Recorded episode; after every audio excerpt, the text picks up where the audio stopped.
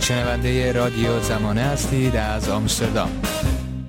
من روز سی خورداد از اونجایی که بعد از دستگیری ما مدت ها من به طور نیمه مخفی نیمه علنی زندگی می کردم گاهی خب به منزل اصلیمون سر می زدم منزل اصلی ما که قبلا دفتر پدرمون بود و حالا بعد از فوت پدرمون مادرمون خانوادهمون اونجا زندگی می‌کردن. برای دیدن خانواده اونجا می‌رفتم.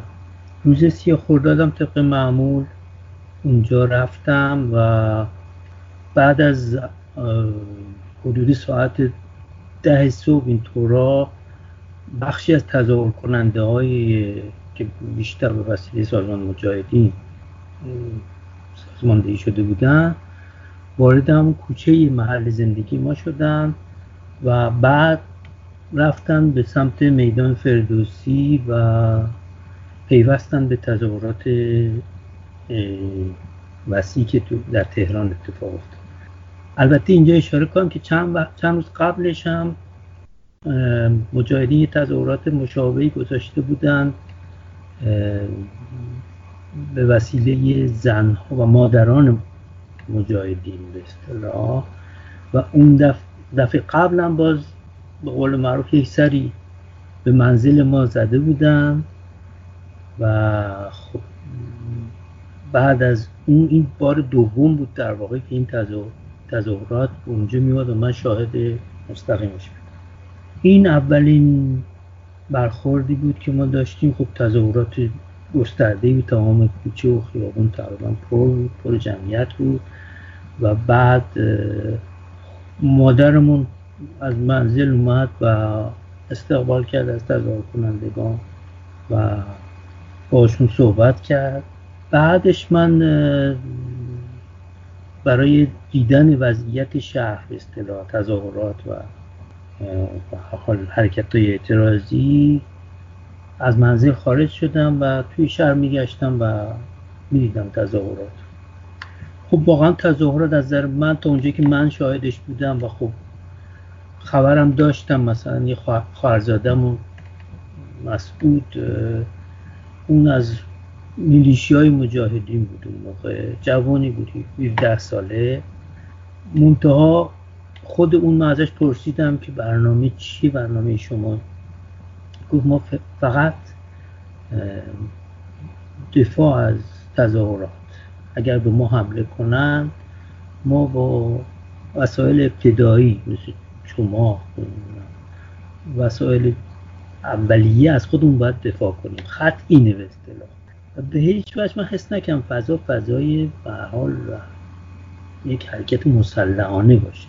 البته مسعود خواهرزادان بعدا دستگیر شد و ابتدا 11 سال زندان محکوم شد. بعد از شکنجه های خیلی وحشیانه و بعدم همراه با بقیه سال 67 اعدام شد.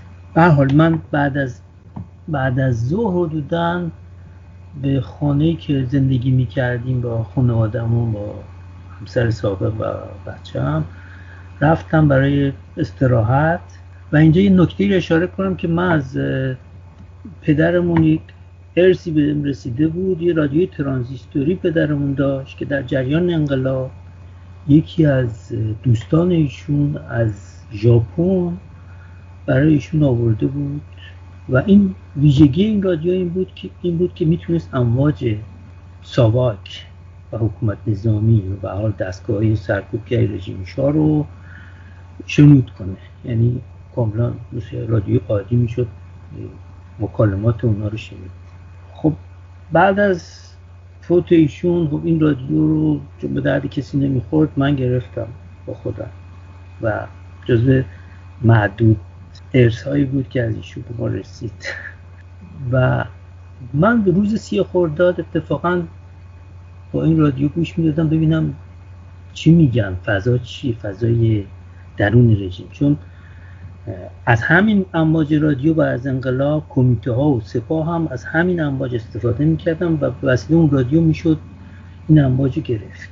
طی این مکالماتی که داشتن با هم من میفهمیدم گفتم به فلانجا حمله حمله کنید به فلان جا برید فلان. کاملا نیروهای کمیته و سپاه بسیج بودن. و به ناگهان حدود ساعت پنج و شیش بود که یکی از چیز یکی از کسایی که رادیو صحبت می‌کرد و مثل اینکه نقش ستادی هم داشت با تکرار گفتش که می‌گفت تکرار هم می‌کرد می‌گفت پدر بزرگ دستور تیر داده. ای هم تکرار می‌کرد. پدر بزرگ دستور تیر. و خب من از اونجا متوجه شدم که خب معلوم بود پدر بزرگ منظور کیه. متوجه شدم که بعد دستور کشتار در واقع صادر شده. پس از اون بود که دیگه رژیم با تمام سلاح ها و امکاناتی که داشت به قلقم تظاهرات